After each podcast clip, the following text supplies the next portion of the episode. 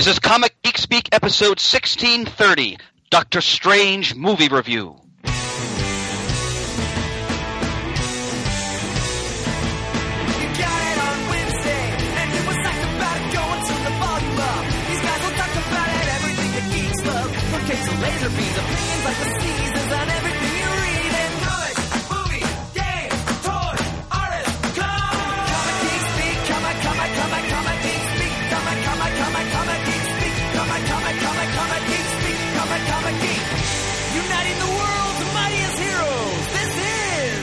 I'm Adam Murdough. I'm Shane Kelly. I'm Chris Epperly. And I'm Danny O'Brien. Comic Geek Speak. Welcome to the show. This is indeed. Let the flames of Faltine! Sorry. Oh, there's going to be lots of mystical eldritch ejaculations like that flying around the room for this one, folks, because this is going to be a weird, wild, and wonderful one, just like the film that inspired it. So, this is our Doctor Strange movie review episode. Can't wait to get down to that. But first, let us uh, give a salam and namaste to our sponsor for this episode, and that is the Collection Drawer Company, home and manufacturer of the Drawer Box Storage System, the easy access storage solution. Go to collectiondrawer.com to find out more about it.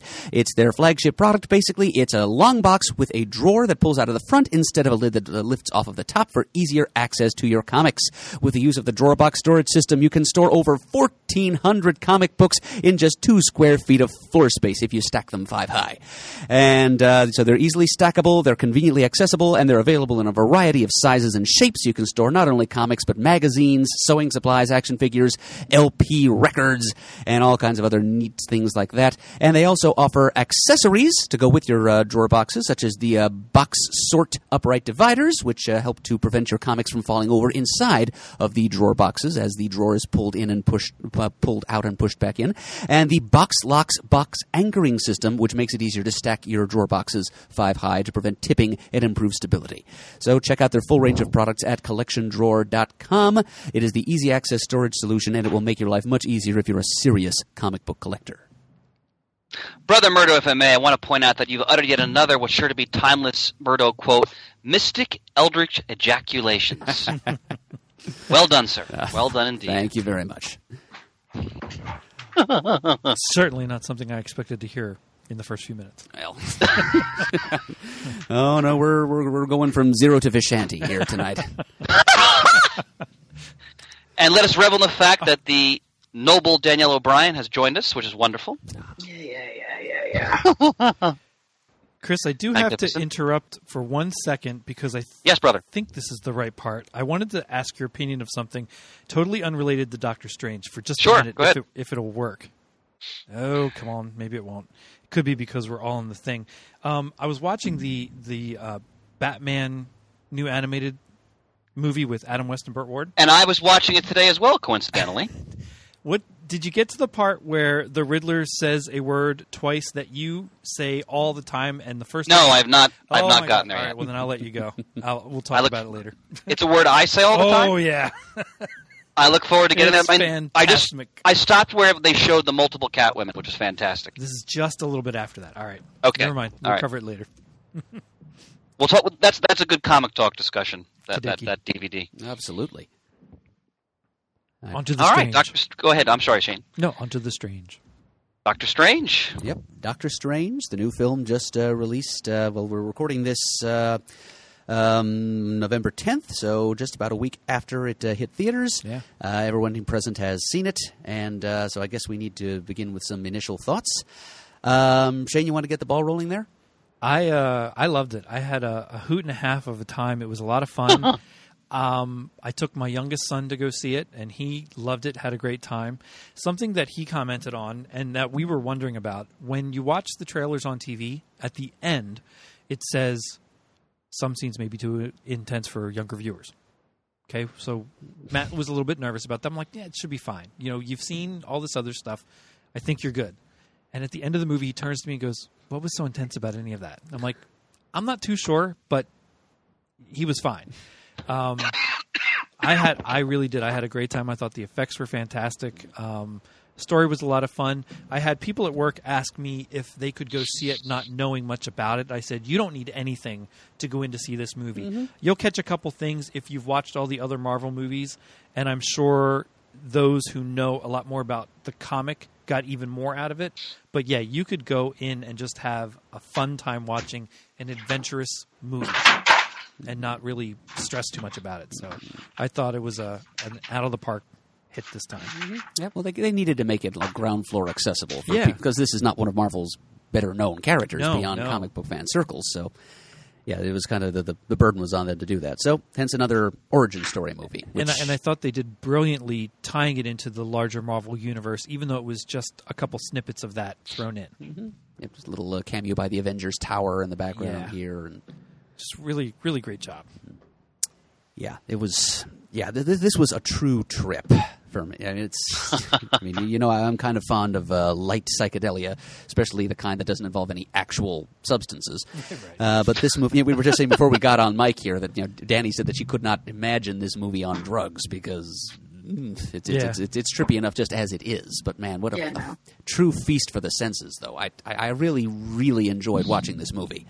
I mean, it's uh, the the the, yeah, the, the, the, visuals, of course. That's, that's I may as well just begin there because they were so next level. My Oh, goodness, yeah. just eye popping, mind bending, sanity spiraling visuals. I mean, especially the ones that took place in the mirror dimension, where they start uh, you know uh, replicating and bending Distorting buildings a little bit, around. yeah. and, yeah, and, it's, and then you know there there was a lot of grumbling before the movie was even released about uh, you know how the, the, the effects looked to be kind of like an Inception ripoff. Well, you know that it's undeniable that there is a certain you know debt owed to Inception for the, for the basic idea behind some of the things that they did visually, especially in those mirror dimension scenes. But Yeah, Uh, they, they took that ball and just ran a long, long way with it. I mean, it's this this is really uh, it it, it, it, it transcends you know, the, the it, it's it's the next evolutionary step beyond what Inception began, and uh, the visuals were fantastic and colorful, and uh, you know, there's you, you could see you know the, the Ditko influence here and there. You know, Ugh. Yeah, there's a certain, you know, especially the dark dimension, you could see. Ugh. It, it looked very much the way uh, you know old Steve the Dean Ditko conceived it. I, I liked the costume and prop designs again, many of which harken back to the to the comics. Um, there was a cameo by the Wand of Watoomb. Wand was Ugh. actually wielding the Wand of Watoomb, one of the ancient fate arcana that he's always he's always talking about or swearing by or trying to get away from the bad guys. It's that was in there. There, there were a few Easter eggs like that. Um, uh, yeah, just the story was uh, light and quick. I mean, if you stop and think too hard about it, the story was actually a little bit thin. But Yeah, in yeah. the moment, that doesn't bother you in the least because you're too busy, you know, just Visually goggling and it, gaping yeah. and gawping at the screen. All the beautiful things going on up there. Uh, yeah, lots of Easter eggs for uh, the fans of the character and of Marvel, the Marvel universe in general. It's it's light. It's there's a good uh, amount of humor. It's Yeah. uh, yeah, so just yeah, completely enjoyable. It, it may be my new favorite uh, solo Marvel uh, uh, single character franchise. Yeah, It's right up there with Ant Man for me. Danielle, what are your initial thoughts? Uh, I thought it was fun. Uh, I think the plot was definitely really kind of thin, but when you were in the theater, you really didn't care because it was just a lot of fun. The visuals, I mean, I when we got out of the movie, I said like, "Thank goodness for Inception." Like, I didn't think it was a ripoff. I think it just took what Inception did mm-hmm. and just went the next level with it. Like, Exactly. thank you for that influence because because I feel like because of Inception, you then were able to have that Doctor Strange movie and those effects, and they were insane. And I don't know who saw it in 3D, but I can't even I can't imagine that movie in 3D. Like there were parts where it actually made me nauseous. I've heard. I, I have this weird visual thing that uh, screws me up, but there were parts where I was like, ah, no, I can't watch anymore. But I've heard people that did see it in 3D really enjoyed it. It wasn't the the the good old fashioned let's throw one or two things at you and make you try and jump 3D. It was actually purposeful between the yeah, the way the, the alternate universes and the spells were being cast. Yeah, I can imagine that it was uh, very layered, but I still I, I hate 3D with a passion, so that was a no go for me. But I do love like it was visually stunning. I mean, it was absolutely the way they did everything, the, the way you saw, the way the magic was portrayed. Like it was beautiful. It should win all the awards. Those those visual people, the visual FX people, like in the mirror universe, I, it hurt me to understand how they did those effects. Yeah. Just watching the buildings move, and if you ever played the game Monument Valley, it's an iPhone game. It's very similar in concept. You move these things, but it we were watching it. I just turned to Bill and I went, "It's like playing Monument Valley.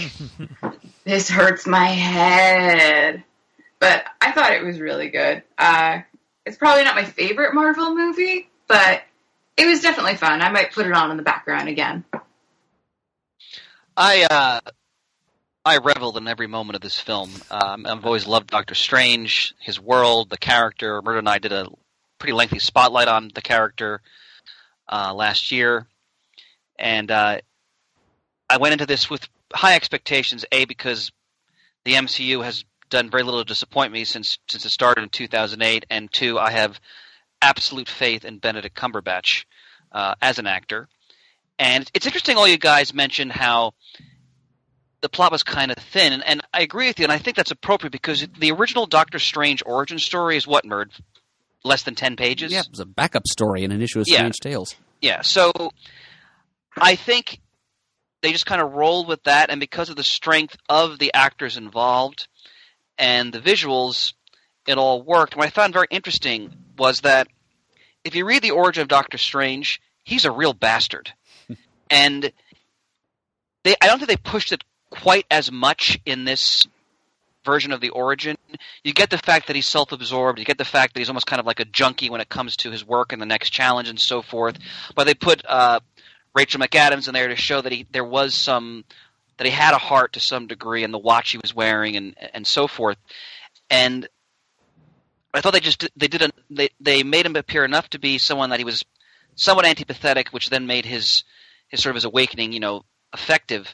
Um, and and that aside, the the overall package, like you said, was was just a well done origin story. And, and you're right, the average moviegoer knows nothing about Doctor Strange. Maybe they've even heard of the character uh, before this movie. Um, and I think you you could leave the theater having a really good sense of who the character is, you know, what his initial journey or story arc is, and how he's going to fit into the overall, in this case, Marvel Cinematic Universe. That's why I think that's that uh, extra scene with Thor at the end was very important because it shows you right away that he has a place as the Sorcerer Supreme, or he will be the Sorcerer Supreme uh, in the Marvel Universe, and protecting our dimension from, you know, threats both, you know, in other dimensions and on Earth and, and, so forth. And and again, to, to back up what Murd said, when he went into sort of the inner mindscape where they have all the psychedelia popping out at you, and and then when he goes to the dread, the dark dimension, I was like, oh, it's Ditko.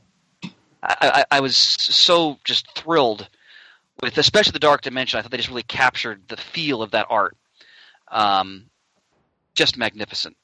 Uh, and, and Cumberbatch, again, he whether he's playing Khan, Sherlock Holmes, Stephen Strange, he channels that character, and uh, right down to his his verbal fencing with Wong, everything was just right on the money. So You know, uh, the the the gentleman who played Wong and um, Mordu, And how, Mordo. Mordo, And how Mordo. great is it, by the way, that uh, Wong was played by an actor who is actually I named know. Wong? is, Oh, is that's it right. Ben Wong. Benedict Wong, yeah. the two of them were also in The Martian, and I loved their characters in The Martian movie That's right, unto yep. itself. Um, but they were a lot of fun to watch in this one. I, I thought Wong was a hoot and a half. But he was hilarious, um, especially when he was listening to Beyonce on the headphones. After being called Beyonce by Cumberbatch. yeah, Well, what I found was interesting was that if you look at the end at the end credits, you know, they list the pantheon of creative icons of all added to the Doctor Strange mythos in the comics, and the last person listed was Brian K. Vaughan, obviously a reference to Doctor Strange: The Oath. And I really think the dynamic they established between Strange and Wong really comes out of Doctor Strange: The Oath because you know the humor, the sarcasm, um, that sort of that. Uh, it's not a not a love hate relationship, but but it's like it's a barbed love, and they really started to establish that, and that that comes right out of the oath. Um, so I'm glad they had Vaughan on that list. Sorry, Mert, I cut you off there. I apologize. No, no, I, I was I was cutting Shane off, and then no, fine. Um, I really did think he was such an ass in the beginning. He was just almost hateful. That was entirely the idea, Uh, Shane. It, it was it was crazy. Um, I, I I love the actor. I haven't watched all of Sherlock yet. I'm trying to make my way through them. Um, but when this movie was announced, he was one of the first ones I thought of to play that part. Oh, he looks the part. he really does. so much, Yep. head to toe. His American accent is not the best I've ever heard from a No, Brit- and- British and- actor, but uh, you, you sort of get used to it as the movie goes on, and it You doesn't bother do. you after a while. And He sounds like Hugh Laurie on House. I was I was about to say, he sounded just like Hugh Laurie. yeah, that's, I Yeah. turned to Paul and I went, "It's Hugh Laurie." Now, Yeah. some of that, I wish they would have let him have his natural British accent because for all the little subtle things that they change in the Marvel movies to suit their own needs, it wouldn't be unheard of in this day and age to have an English doctor living in New York working, and I don't think many people would have blinked an eye at it No, they wouldn't have. for him, especially. But it, it is what it is, but it still sounded okay. And like Danielle said, you, you get used to it, not too far off into the movie.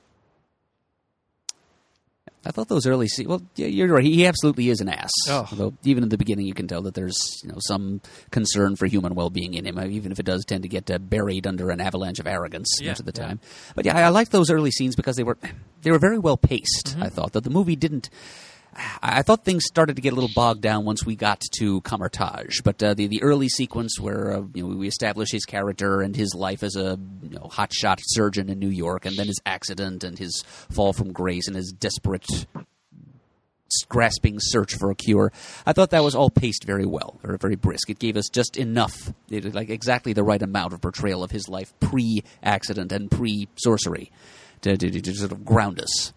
And I especially liked the bit where he's uh, being challenged by one of his assistants to name the uh, I thought you title artist and year of release Great. of uh, Yeah. of seventies musical classics. Because I, ladies and gentlemen, have been known to stand around my apartment and play that very same game with myself, watching the music choice music channels on my uh, Comcast. Fabulous. Yeah, yeah. Fabulous. And uh, you I also think the first so- the song that they first play when you meet him was just perfect. oh, uh, and Star Yeah, by Earth, because it just Fire. seemed like an arrogant choice. Yeah. It's just like a good like. That's exactly what he thinks of himself. Mm-hmm. Yes. Good point. Good point. The only thing I what missed I, from, I'm sorry, Shane. Go ahead. the only thing I missed from the beginning, and, and maybe I missed it just in my awe of watching all the visual things going on, was from the time we see him in the beginning operating and then getting into the car accident until he finds Kamar-Taj. I I don't know that I realized how much time passed. Because I mean that takes a long time to heal your hands, even as much as they did the therapy, the operations.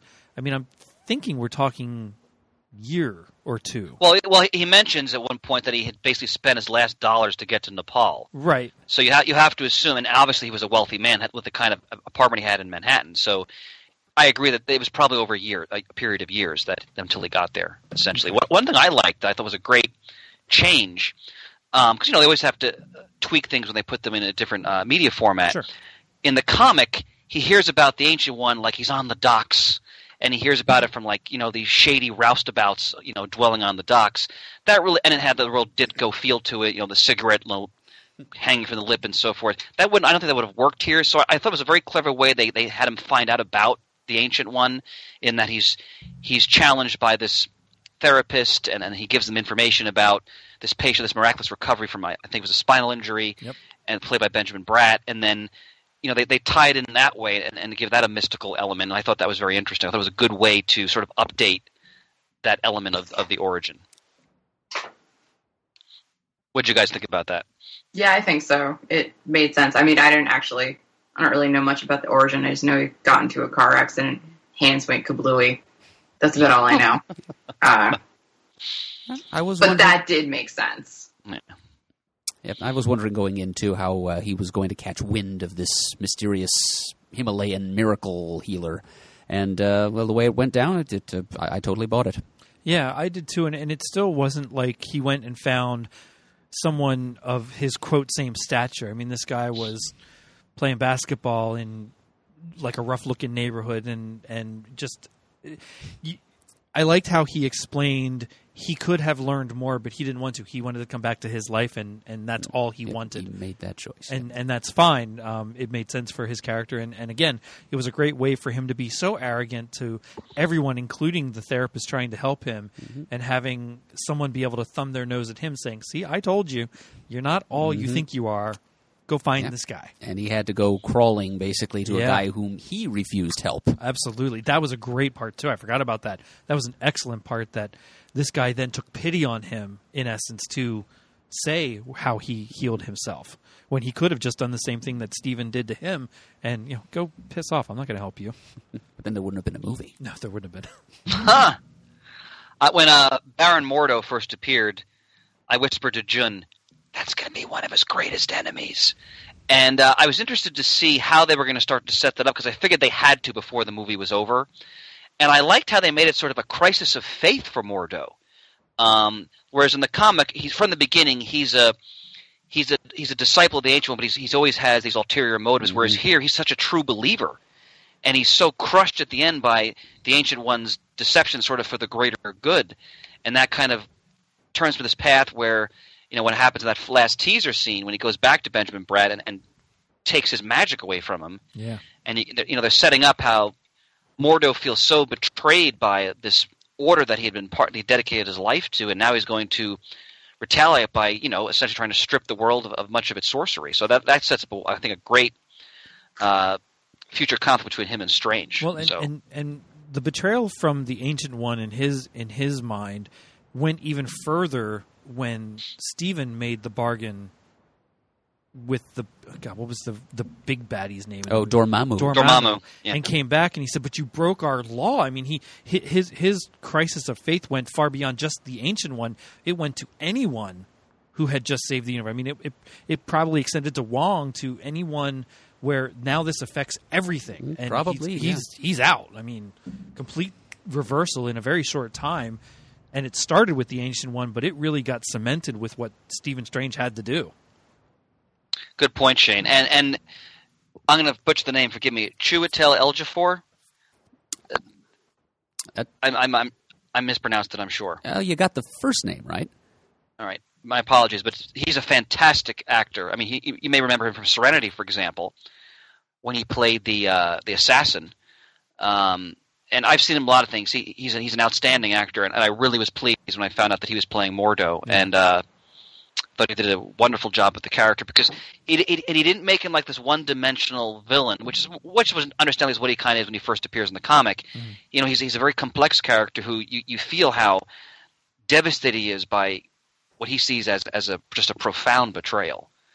Um, so well done. What'd you guys think of the depiction of Dormammu in the climactic uh, confrontation? Disappointing.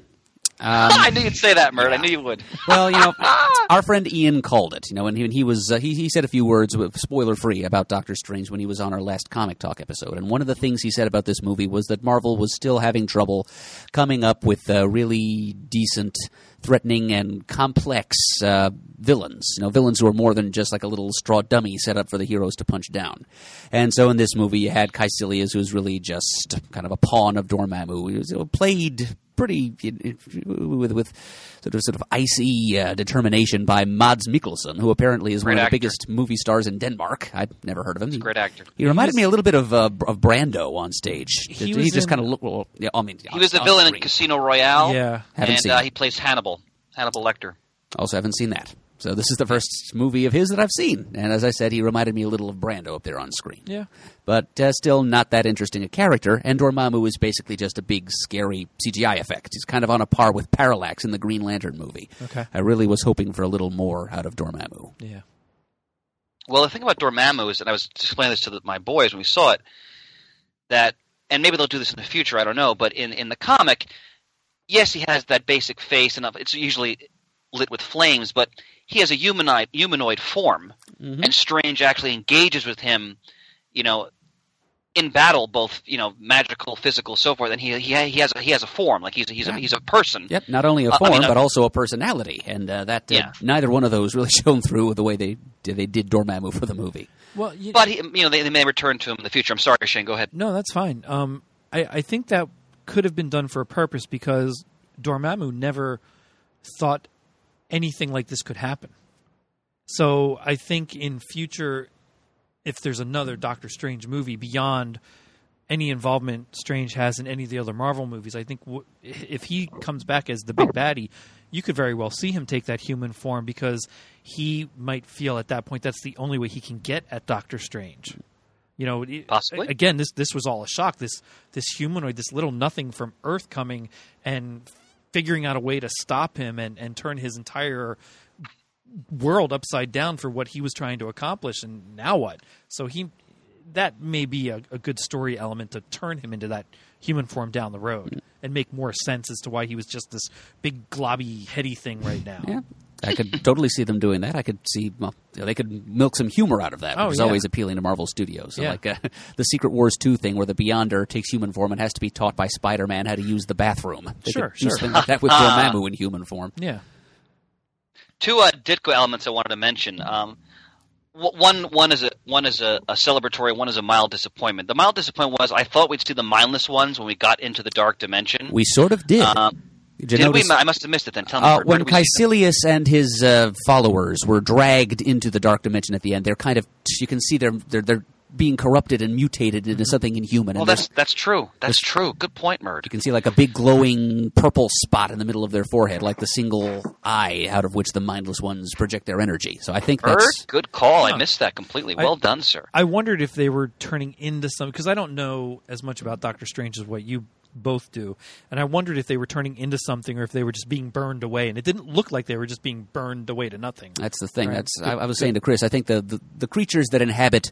uh, the dark dimension, that are sort of the thralls of Dormammu, are called mindless ones, and they're just these big walking hunks of meat that have no faces. they just have these big apertures in the middle of their heads, which uh, spew cosmic energy, and they just kind of tromp around, blasting things with their faces, and that's that's all they do. So I'm, I'm kind of thinking that's what became of Kaecilius, and it's like that. That's what the mindless ones are. I think the movie is suggesting they're, they're just uh, beings who were absorbed into the dark dimension. Like that. That's the kind of eternal life that Dormammu offers to Okay. those people whose worlds he uh, annexes into the dark dimension. And interesting because in the comic, just as a contrast, the, the mindless ones when they're first introduced are actually a threat to the dark dimension, and Dormammu is, has to actually f- ask Doctor Strange, much to Dormammu's chagrin, to help him stop them. Oh. Um, so it, it, the, the early Doctor Strange stuff with the, the lead Ditko is just it's so much fun and just visually engrossing. Uh, and I really was pleased at how they captured that, especially, and this is my positive Ditko comment, when uh, is it Kaecilius? Is that the the yeah point of Dormammu? Mhm. When he is when he is bound by Strange, that is Ditko to the T. Like the, the, the, the like the, his face is gagged by the metal, and then he's like held it like you know. Uh, uh, in this painful position by all the the, the, the binding spell, that the Ditko Doctor Strange. I don't know if there was something some kind of fetish going on there. I'm I don't know, but that comic is filled with that kind of visuals. Where especially Clea, who I hope they bring into future films, is often in these positions of submission where she's been bound or you know gagged or things like that by these incantations and so forth. I, I, I was I was smiling ear to ear when they did that because that's so right out of the the, the Ditko-esque world of Doctor Strange. Very cool. Very nice. What'd you think of the Sanctum? Oh, it's awesome. in New York. Oh Yeah. wow, great! Yeah. Just very, very, just just the very thing. I can just imagine. You know, our our, our friend. Uh, uh, is it, that, that- he used to go by the earlobe of uh, Agamotto on the forums. Uh, Adam, he is uh, a huge Doctor Strange fan. He posted on Facebook that he had multiple orgasms in the course of watching this movie. When he saw that uh, the placard outside that read 177A Bleecker Street, that was Oh, yeah. probably one of them. They got the address right. They Yeah. got the big uh, picture window with the the symbol. Uh, I, I always call it the anomaly rue because you know, David Quinn during his '90s run on the character gave it that name. The, the other writers may call it something else, but to me, it's always going to be the anomaly rue. There's just the giant window facing Yeah. out onto the street. with the symbol going through it. That's the seal of Vishanti, isn't it, Murd? The symbol? Uh, I, I honestly don't know that the Oh, anomaly okay. rue is the only Someone- name I've ne- I've ever known for it. Um, but yeah, this, all the, the the cases with all the different ar- uh, artifacts in them, the, the the cloak of levitation, That that's something Oh. to slow down and try to pick out what's all in those cases. yeah, the furnishings. I mean, eventually we'll see his like study where he's like floating there in midair reading books while Yeah. consulting the orb of Agamotto. I'm, I'm sure, but yeah, I, I, I liked the design of that. I like the design of just about every every physical object in the place. And I also, you know, just to, to, to, to piggyback on that, right to a different topic. Um, I love the music in this movie. Oh, the score by Michael fabulous. Giacchino. It's he, great. hi- He splices in some Eastern influences for the Nepal sequences, Yeah. and, and here and there, the, what I appreciated most, a random harpsichord riff. Mm-hmm. You know, it's kind of bespeaks the uh, sort of uh, quiet gentility of Doctor Strange's life in Bleecker in uh, Greenwich Village, but uh, also it's kind of a. Uh, a nod to the uh, psychedelic '60s of of, of which uh, the music of which was characterized by harpsichords, among other things, and so Sure. this is, this is a nod to the era that uh, birthed Doctor Strange as a character. My my younger I, sorry, Shane. Go my younger son had a little bit of a problem with the music in that I think he expected more of the Guardians of the Galaxy kind because of what started in Doctor Strange. with Oh, him. right, with the Earth, Wind, and Fire and Chuck Mangione. Yeah, A- And he said, "Well, what's with the music? It's a little weird." I'm like, "Well, it's not weird. It's it's very appropriate for the story they're telling and where they are." Mm. So uh, we have to revisit that a little bit to just to. I don't want to sound condescending, but educate him a little bit on, on why Oh, they were doing the way they he's were. like 15 years old, so yeah, you, he, he still does need to be educated. Yeah, no, so- no, no condescension applies here. You're his father. You got to teach him this stuff. Is uh, I was very happy with it. And speaking of the cloak of levitation, I love how they gave it a personality, Yeah, um, which was immensely entertaining. It looked great. I like how they uh, did his costume because I knew they weren't going to go with with the straight sort of like the leggings that are almost like tights and all that. But it, it had it had the feel of the Doctor Strange costume or uniform. It looked great. Uh, had it had a bit it had a bit of an Eastern influence to it. Uh, you know the boots, the belts, uh, the cloak looked perfect. Uh, you know the goatee, the, the, the, the sort of the graying sideburns. Uh, he really both uh, both in terms of the voice and the, the physicality just channeled the character so well. And and Shane, you'll especially appreciate this. Just before this, I went to see Doctor Strange. It was just on HBO one night, so I had to watch it. The Golden Child was on, oh, and that's uh, a great movie. you know that's also an adventure that takes place in Nepal. Very different type of movie because it's, oh it's almost out and out a comedy and a very fun, goofy comedy. Um, but it was just interesting to kind of compare and contrast those two movies in my head as I was watching um, Doctor Strange. But Now, uh, I, I I absolutely agree with you on the costume. I loved how they came about, how he evolved from studying to get into this outfit. Um, when I saw in the trailer that the cape had a personality, because the the first time I saw it in the trailer was it's it's slapping his face a little bit. And he stop it. Yeah, it's, it's like, oh, you got some schmutz on you. Let me Yeah, I was a little bit hesitant about that, but it, they really pulled it off in the movie, and it made sense for what they what they did with it then. the cloak loves him. Yeah, But I, I- I think there there was one part where I thought things uh, they, they took the cloak humor a little too far and it got a little too sticky. I think it was when uh, he was trying to run one direction and the cloak is dragging him the other direction. they let that go a little bit too long, maybe Yeah. a tug or two too long, until he figured out where he had to go. Um, I uh, I really wasn't in the beginning when um, Mordu's training him and says the relic picks you. Right away, I thought, oh well, it's going to be the cloak. I mean, what seeing the trailer? If I wouldn't have seen the trailer or knew that the cloak had a personality, I wouldn't have thought that until it actually happened. But just that little bit of the trailer and then hearing the line in the movie, I'm like, oh well, the relic's going to be the cloak, and that's what's going to choose him. I sort of assumed it was going to be the eye, actually. I I didn't, um, I, and I was glad that they went with so.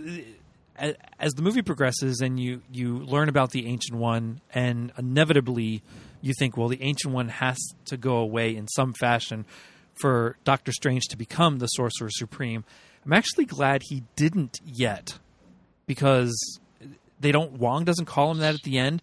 It, he Wong says something about the the next sorcerer supreme or when you become like it, it's very future he's not there yet which i was surprised by and and pleased No, that don't, they didn't don't just be too surprised because in the comics it took Strange a long time to earn All right, that yeah. title. He was just master of the mystic arts Oh, for good, years good. before he became Sorcerer Supreme. well that's even better then uh, what do we think of the depiction of the Ancient One in the film? And Tilda Swinton's performance. Her performance was just fine. I, I, since i didn't know much about it beforehand i thought it was fine as well I, um, I actually thought it was better than it was going to be i thought it would be a little bit more blasé or not i didn't think she'd be quite as involved as what she was so i yeah i didn't have any problem with it at all I Danielle, knew there. Uh, ahead, I'm sorry. well, I know there was controversy over her choice because people were very upset that uh, they weren't choosing an Asian person, and uh, I know I think it was Kevin Feige came out and said the reason why they didn't do that and they did it Celtic was because they didn't want to do the whole trope of the Asian ancient one. And I don't know whatever the reason I'm actually kind of glad that Tilda Swinton was in the movie because there were no ladies. And I know I harp on this a lot, but like without her, there were no like the the love interest is there for like five minutes. I was It would have just been McAdams was- completely all guys. So I'm Yeah. really glad that there was the inclusion of a woman character because it was there was nothing. I mean, that would be my one complaint. If you know, there you do need to have more representation. Like I, I know I harp on it and I know people hate that I harp on it, but these are very important things. And I am glad that she was a woman because without that, there it would have just been a total like all guys. Hmm. Clea is coming. I'm convinced Chris is right. We will almost certainly see Clea in the next Doctor Strange movie. I hope so. And- She's one of my favorite female characters in the Marvel universe. And that's good because you do need another because you killed off the ancient one. You do need another female character and someone who's not a love interest, or Yeah. at least not the the nurse. Or she was a doctor, right? She was, yes. Yeah, because I think they were thinking she might be night nurse, but or in the comics she's night nurse, right? That character. No, that that character's been created Oh. just for the movie. Oh, okay. Yeah, she's just created for the movie. Oh. Uh, we we already have our night nurse in the magnificent Rosario Dawson. well, yes, uh, but the reason why they can't call her night nurse is because the movies wanted the name night nurse. Oh, really? Yeah, that's the reason that. why she's named Claire. She's not whoever the night nurse is, whatever her name is. That's the reason why they didn't choose that name because it, they said that in the movies that they wanted to use the night nurse character, but they pretty much in the Netflix arena they pretty much made her the night nurse character. Oh yeah, she's Yeah. definitely. I mean, in the Luke Cage series, she talks about how I want to help all these yeah, special beings. She's the night nurse. I Yeah. mean, yeah, no, Rachel McAdams' character is created just for the movie, and I thought, I mean, Okay. even though she wasn't in it that much, I thought she actually played a very important role because the last possession he has of his material goods is is the watch she gave him, and I think that showed like she was the like the one source of like his humanity essentially, like she, like where, whereas he was such, become such a self-absorbed, self-indulgent, uh, you know, arrogant jerk.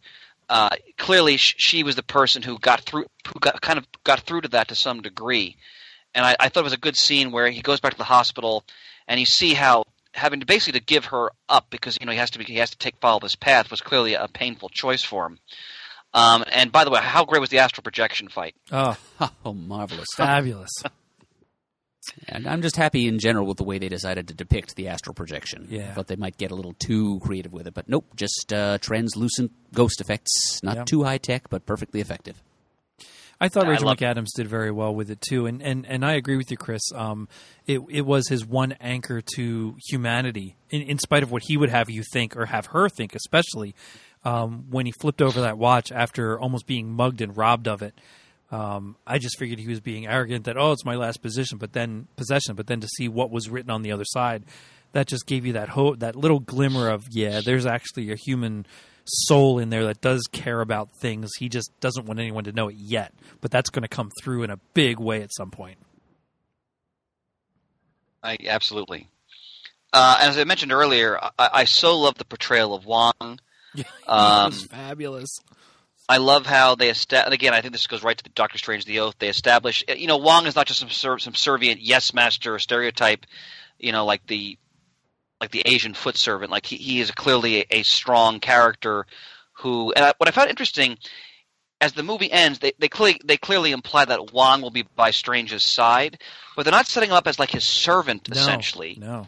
You know, it's it's more like someone like you almost get a sense like someone who'll be an ally, maybe even a guide in some ways. Like he's the librarian and and so forth. But but the, they had good chemistry, and when they first started bantering, like with the whole thing about the one name, and he mentions Beyonce and Bono and so forth, and you know, that's the kind of dynamic I want to see because I thought again, like to go back to the oath, that was captured so well because a lot of the oath is about Wong's life being in peril and how important he is to Steven because in many ways he's Steven's only friend uh, in the comic universe. So I'm interested to see how they pursue that further in a subsequent film. So I thought the actor really nailed it. It was well done. Yeah. Love the design of the library too, with the books hanging in the chains and sectioned off the way they were. I mean, it did look like any other library to a certain extent, but it also had just that that little quality that made it look fantastical. Indeed. Uh, the CGI effects on the front covers were- Yeah. went a long way towards establishing that.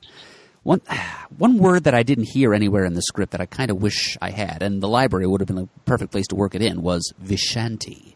Yes, I was surprised as well, Murd. Could have just called them the books of the Vishanti and just let the Yeah. fanboys go nuts over it. It's just- because they mentioned the wand of Watoomb, they mentioned Faltine, which I was you know giddy at that, of course, because I think Mordo mentions them when he's talking to Strange about their order and so forth and so on Yeah, I- uh, when they're when they're when they're uh, sparring. So In, in the comics, are there Uh, ahead, always Shem, sorry. multiple sanctums protecting Earth? That's something new. Okay. Yeah, the, the the whole movie- yeah. this whole organization, you know, this uh, Kamar-Taj agency, this group of uh, of warrior mages protecting Earth from mystical threats. This is something that was come up with for the Okay. for the movie, and uh, yeah, I, I'm not. I mean, it's it, it worked here just fine, but uh, I, I- tend to think of Doctor Strange as kind of, you know, with apologies to the Defenders, kind of an ultimate loner.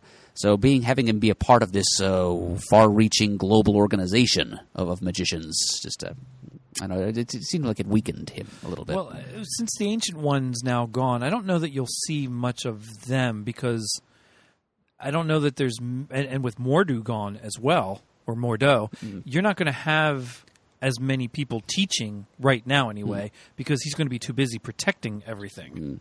Oh yeah, this this whole order thing to me, I, what was going through my head was like Hogwarts Jedi, is what Yeah. this little order was. Yeah. And so now we've got our Voldemort slash Vader, who's going in Mordo, who's now convinced that uh, the way to restore balance to to magic, to undo the damage the Ancient One has done, is to go around and uh, kill a bunch of sorcerers and uh, take back their magic. So it's a. And I'll- while we're talking about Mordo, I, I I liked that character a whole lot.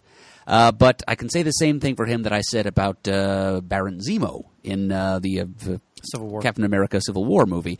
Uh, great character, but not at all the character in the comics. Chris has already mentioned No, that's true. The Mordo That's true, of the yeah. comics is, uh, well, it's also a strong character, really. Maybe not quite as complicated. He's just another big tower of ego, the, the, the, the Mordo of the comics. He was an apprentice to the Ancient One in the comics before Doctor Strange turned up. And the Ancient One was basically only uh, humoring the comics Mordo, um, pretending to teach him major secrets just to keep him close by and out of trouble until his real destined apprentice, Doctor Strange, showed up.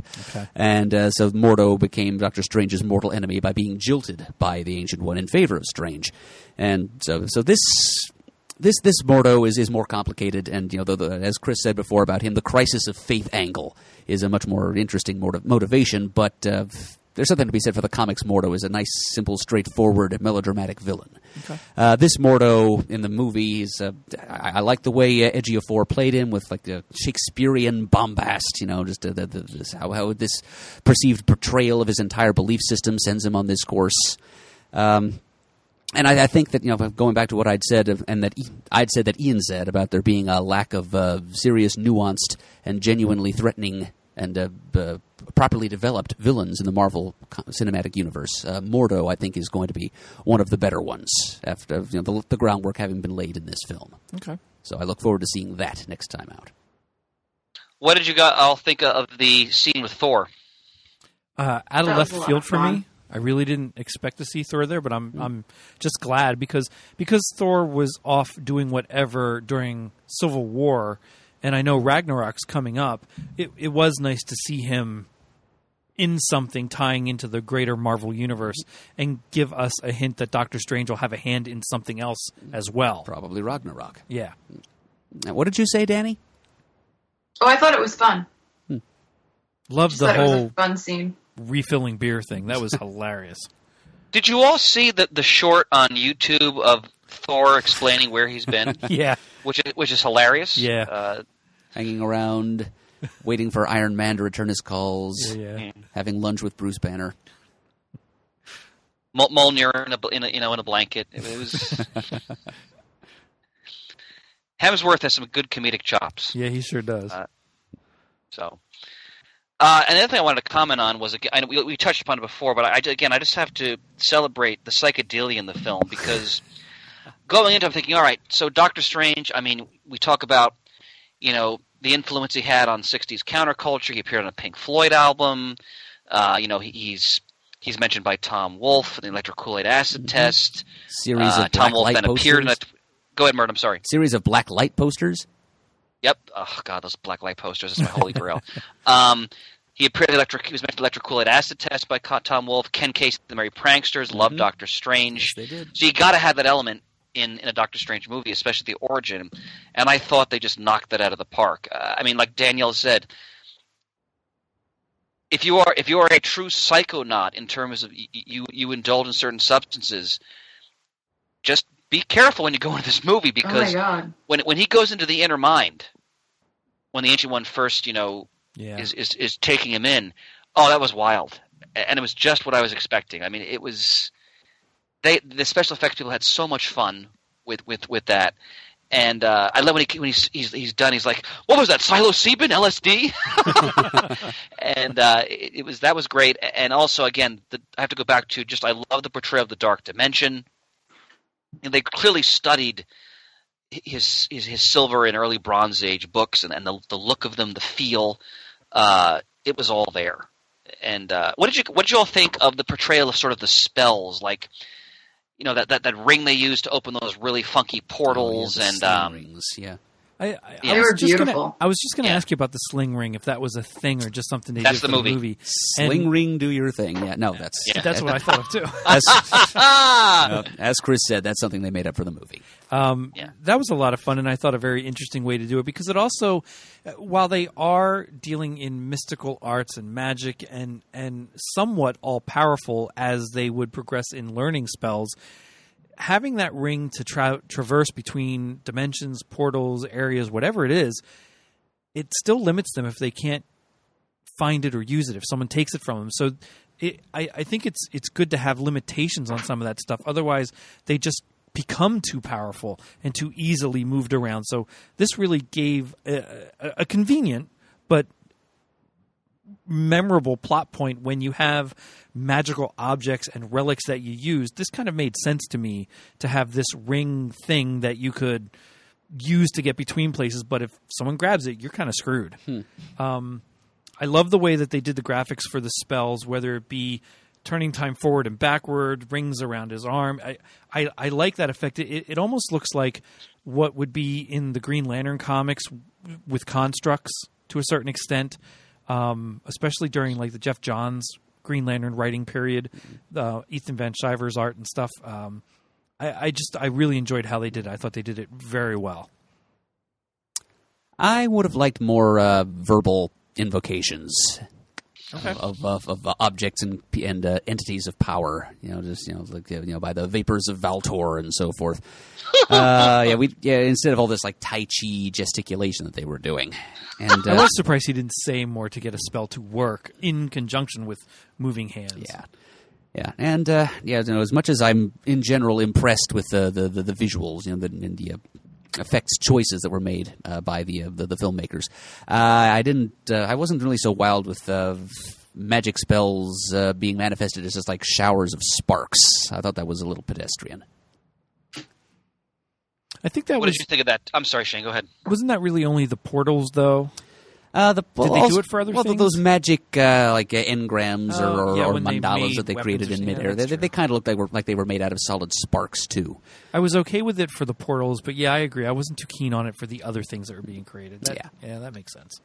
Daniel, what did you think of those visuals? No, I thought they were beautiful. I thought they were stunning. They were designed well. And I think, frankly, uh, I think if they were saying, you know, some of the words that Murd was saying, it would take the normal audience out of it. They just sound silly, like a little too silly. It's a little too comic booky. Like it's, I guess it's it's fine for the comics, but I think for the general audience that wouldn't work very well. And I do think I like the idea that it was more with the hands because that just proved that Steven he had to work for it and fight for it because he couldn't use his hands. That's And that's like I think you need that. If he could speak the words and then kind of move his fingers, that it's not the same as him having to, you know, overcome the hands and somehow, you know, be one with the magic and do it. But I loved the way it visually looked and I, I thought they did a great job because magic could be very like something happens, but like you see all these gorgeous, intricate designs and the moving pieces, and it looks like magic's almost like a machine or something. It it just, I thought it was visually spectacular. Like, I absolutely love that actually. Mm-hmm. Yep, you do make a very good point about the hands, actually, Yeah. Danny. Yeah. Excellent point. I'm just glad that uh, this movie wasn't it didn't shy away from the concept of magic as such Yeah, either. I mean, I was half afraid that they were going to try to explain it away as like just some alternate form of cosmic energy or something, but nope, magic is magic in the Marvel Cinematic Universe, and I can't wait for the first meeting of Stephen Strange and Tony Stark. Oh, See what and Stephen Strange and Loki, which they're hinting at. Hmm. So That will Yeah, be fun yeah. to see too. But I just want to see, Yes. uh, you know, uh, sorcery and science go head to head, you know, and as well as the uh, egos representing each, respectively. Well, and, and Wong did a great job of, of establishing that in the beginning when when Stephen was asking questions about, well, what what do we do? You, someone's got to tell me, and he said, well, the Avengers. You know the Avengers they protect this, we protect the magic, and like you said, it was just magic. There was no no other explanation needed. Um, God, I just had another thought and I lost it. I'll think about it again. It'll come back.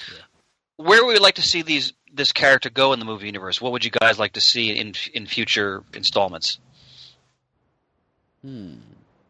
I have no idea, actually. I mean, it'll inter- it'll be interesting to see him in uh, the Avengers movie and how he plays a role in that. But I think after that, I might just want to see him do his own adventures and you know, magic worlds. I don't know if I want to see him completely uh, interact with all the other people. I mean, I'm sure it'll be fun. It'll. I guess it. It all depends on how well everything, everyone, all the chemistry goes when you see the Avengers movie. And that's like coming out to 2018, correct? I have no idea. I, can't think remember. so because I think Yeah. we were looking up that Ragnarok comes out in That's next year. next year because I think Guardians of the Guardians Galaxy in May. is free comic book day Yeah. movie, Oh, okay. Yeah. and I think Ragnarok was August. I think that sounds right. Yeah, I think so, or maybe it was November. I think Ragnarok then- is November, actually. Yeah, because Okay. my guess is maybe Spider Man is August, or I could be completely wrong on that. I didn't, we didn't actually look that up. We just looked up when Ragnarok was. All right. I uh, a couple things I want to see, and I, I agree with you that I love the idea of strange interacting, but I, I, I think it should be done in a, in a very uh, adroit fashion. I mean, don't just overindulge with him interacting with other characters because he is more of a peripheral character in his own world. Um, so I hope they balance that well. I really want to see Clea very much uh, in future films, and obviously setting up Mordo as a, primary adversary.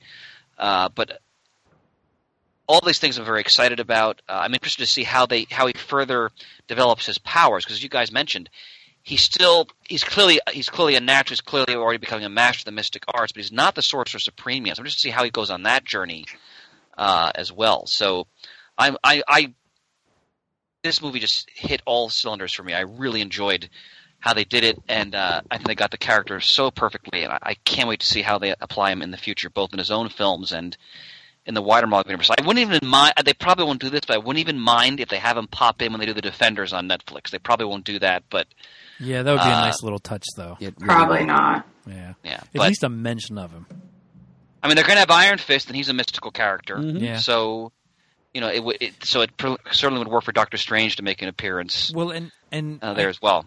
I know it's coming when when the event the next two Avengers movies come out, but I wouldn't mind seeing one of the movie guys and and again Doctor Strange would be perfect in in this setting to come over to the Netflix movies just as a cameo, uh, the next Netflix shows.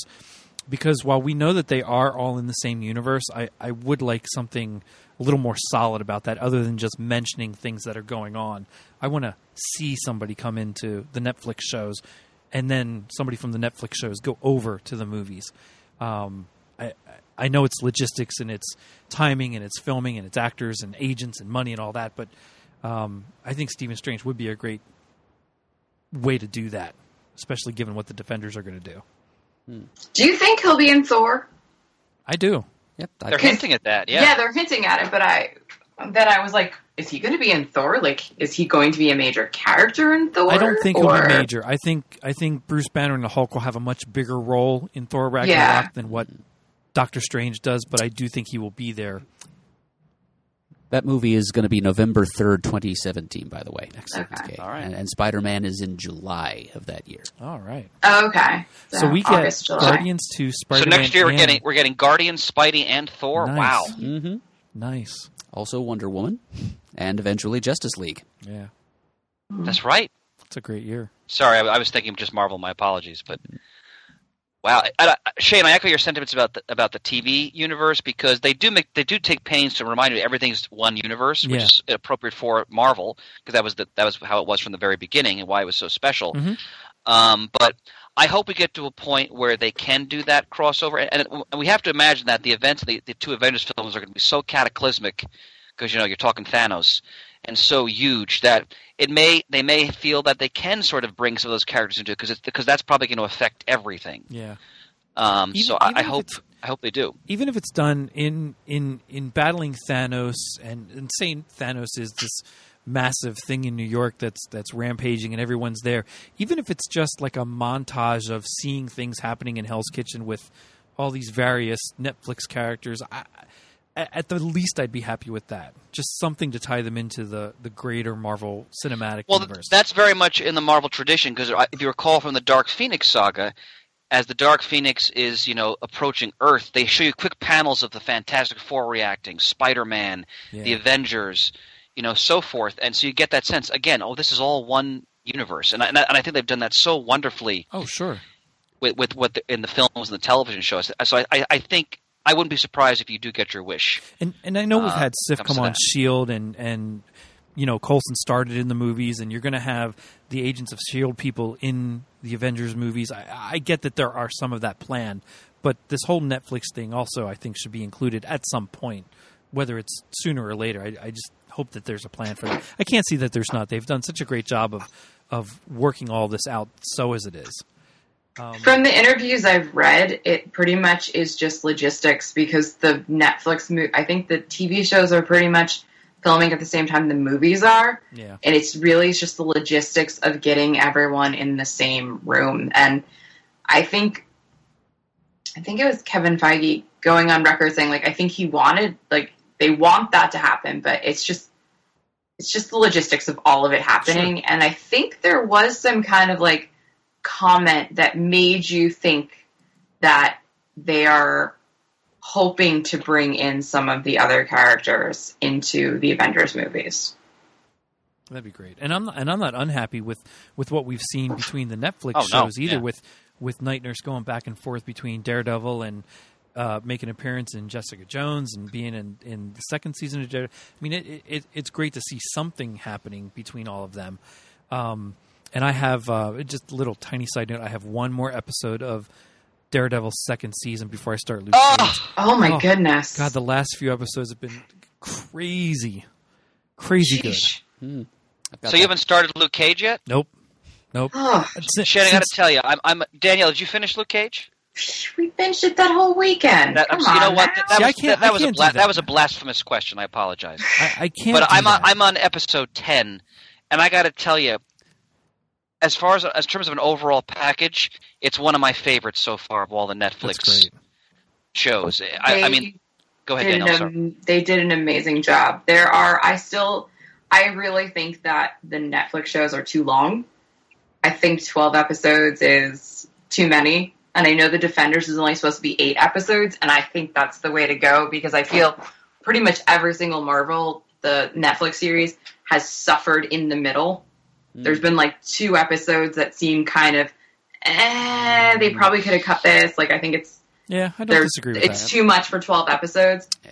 From what little So there I've was seen, a I agree. little bit with that in Luke Cage. I think the main villain was a little too hokey for my taste, but I thought it was uh, incredibly well done.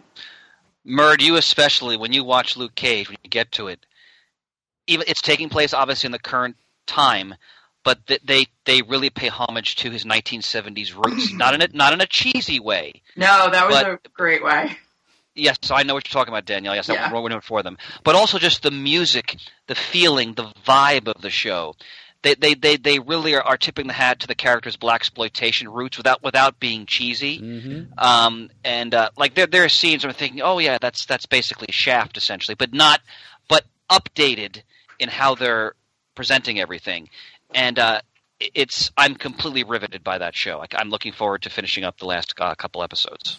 Now, now So- talking about all these things and, and bringing things in and out of the grander Marvel cinematic and television universe, um, I was I was very pleased that again, like we talked, they kept Doctor Strange very magical, mystic, separate from the mainstay Marvel universe. Even with just Wong mentioning in the beginning about the Avengers and seeing the little Avengers Tower in the background of one scene, and, and that's great. But boy, did they pull it together in the end to just give you that one little hook to tie it into all the other Marvel movies with um, the Eye of uh, Aga, Agamotto. Agamotto. Um, I didn't see that Yes, good point, Shane, good at point. all. And when they and I was fine with them taking it off and, and not wanting to at first either, but deciding put it back where it belongs. Mm-hmm. And then when Wong said what he said about an Infinity Stone, I I went nuts. Oh my god! Yeah, that's great. I, I do at times think it's too convenient that all the Infinity Stones are so conveniently placed Mm-hmm. in the movies, but and they're all pre-existing Marvel Universe artifacts for the most part. And yeah, as an Infinity wonk here, I, I prefer the Infinity Stones to be their own thing, Yeah, not just like the from- Cosmic Cube and the Eye of Agamotto and whatever else But- in disguise. but given how they've done it in the Marvel universe, I wasn't unhappy with that. But I agree with that. I would have rather them completely been something else that, that they have to seek out, collect, or protect, whatever it is. Since they've done it the way they've done it, it, it, it was clever because again, I didn't see it coming. Just never even entered my mind. So, are we agreed that uh, the Eye is most likely the Time gem? Yeah, I would Yeah. think so. Yeah, they, they got I the would colors assume wrong, so. but I don't think they've really been following the same scheme as No, the comics. no. Yeah, the green is supposed to equal soul, you see, in the comics, but here we've got the green, this green thing glowing in the middle of the Eye of Agamotto, and it's it, it gives Doctor Strange the power to warp time to Yeah. bar to uh, bargain with Dormammu. So yeah, it almost has to be the time gem, Yeah. or time stone. Excuse me. Do we have uh, any closing thoughts before we give our ratings? uh, I'd like to throw out uh, what, what is to me an exciting Easter egg that I noticed. Go ahead. Please. Um, uh, the, uh, the the master of the Kamar-Taj Order, who was running the New York Sanctum and was killed by Kaecilius and his men. Uh, according to IMDb, he was Daniel Drum. And oh so wow! he's been. Yeah, uh, Shane doesn't know what we're talking No, about. But, that's uh, fine. Uh, he's dead now, so maybe his spirit will seek out his brother, uh, psychologist Jericho Drum, possess him, and next thing you know, the MCU got Brother Voodoo. Get Oh, Maybe he'll show up in well one of done. He could be on one of the Netflix series. He could be on Agents of Shield. Who knows? Maybe this is actually going to happen. nice. That's Good cool. call, Murd. Oh, I got a chill just then. Now, did Oh, you have oh, an inkling of that when it happened, or are you just idly searching? And They found it? mentioned his name after he was killed, but I couldn't. It, I I don't think I I. missed that name. it, Oh, it was spoken with an accent, so I- it didn't uh, register with me as Drum. Okay. But otherwise, I might have. I might have made the connection. But uh, here in the credits, he's he's listed as Daniel Drum. Very cool. oh. Brother Voodoo, baby. I hope that's coming down the pike. Fantastic. Other closing thoughts. Um, I'm just happily not disappointed yet in any of the Marvel cinematic or television efforts. Um, I, I think they keep they keep their heads about them. They they do it with reverence to anything in the comics that they can. For my taste, um, the effects are just out of this world. The way they're weaving this world um, is beyond anything I ever could have imagined when Iron Man came out. So yeah, I'm I'm absolutely pleased. Um, I'm I'm real happy that uh, my kids are into it and want to see it. They they may not read the comics like I did at their age, but they are into the Marvel movies, and um, I'm glad that they get excited when something's announced and something comes out, and they start to make some of these connections that that we all talk about. and uh, and they might ask me, "Hey, didn't this happen, or isn't that how they're doing this? And aren't they connected? Yeah, they're doing all that. So yeah, it's it's fun for me to watch that that side of it as well. so yeah, I'm I'm totally pleased. Me, I Yeah. love magic. I love the heroic redemption of the arrogant, and I love uh, deeply imaginative psychedelic visuals. So I was a pig in slop for this, and I can only imagine that the fif- well, we we said a couple of times the plot was a little thin. So uh, that they can that's one way they can improve for the next one. I have no doubt that uh, the next Doctor Strange movie, great as this one was, in my opinion, will be even better. Yeah, I think if they didn't have that cast, the movie would not have been as good. Like I think Good point. Good the point. cast and the visuals were so stellar that the plot could be thin and you were kind of okay with it but uh, it, it's kind of amazing that even though a lot of the marvel movies still have like a very plot like a very basic plot line that they kind of follow uh, each movie has a different feel to it and they really do a very good job of choosing the right directors Sure. for Yes. these movies because they really could all look the same, but they all have their own personality. And I think that's actually really important because they, just like when you read a comic, everything is in the same universe, but it's all different writers, different artists. So it, everything has a different feel. So I really enjoy the fact that they really allow the directors to kind of like they have a Marvel has a vision. I'm sure they have a you can't do this, this, or this, but they do. It seems give them a little bit of freedom to make sure that each movie looks different and feels right for the theme that it's going for. And I, I think Doctor Strange is another movie that just they did a really amazing job making you feel the magic and understanding the magic and not I I thought the the dark dimension at the end with Dormammu was a little too out there for me. Like I kind of laughed. I was like, "Oh, isn't that adorable? That looks so stupid." But it just made me. It really made me think of those fuzzy black light posters. That's all I could think of every time I saw that. Yeah, but I mean, that means they did their job. I understand what they were going for, but to me, it it actually almost took me out of it for a second because it went. I was like, okay, this went a little too far out there for me. Like it, it took me out of it. But then I was like, okay, I get what they're going for. I get with the neon colors and stuff. But um, overall, I think you know it was it was a good movie and it was fun. I'll watch it again in the background. I echo all of your sentiments, and one of the comment I would make, I want to applaud Marvel uh, for. I wish it was a little more prominent. They they acknowledge in in the credits. Obviously, they mentioned Lee and Ditko in the very beginning, as they should, but they acknowledge at the end, you know, the pantheon of greats who have all, you know, contributed to the Doctor Strange mythos. You know, saw Roy Thomas there. You saw Gene Colan's name. You saw Steve Englehart. You saw Len Wein. You saw Brian K. Vaughan. Uh, I think you saw Frank Brunner. If I hope his name was there. If he wasn't, that's that's shameful. But um, you know, they they really acknowledge a lot of the people who played such a key role in giving us this character, and, and I thought that they really went to the well in terms of tapping just the, the, the general mythos of the character and putting it on the screen in such a way that whether you're you're a, a- a neophyte when it comes to the character or if you're well versed in the comic, either way, you, you really you were immersed in this film and you and you thoroughly enjoyed it. So I'm pleased as punch yet again with what Marvel has pulled off here. Bravo. By- And by the hoary hosts of Hoggoth. uh, Frecking swears, my friends. Murd, go ahead. Uh, I'm not messing around. Five. Yeah, I'd still go with a five. I'd probably give it a three and a half, four. Uh, I'd give it a four and a half out of five, I'd say. So I think we're all happy with it. hmm Yeah, absolutely. Very good marks, Doctor. All righty. Anything Oh. else, my friends? Sounds No. like uh, all our magic words have been uttered. Yeah.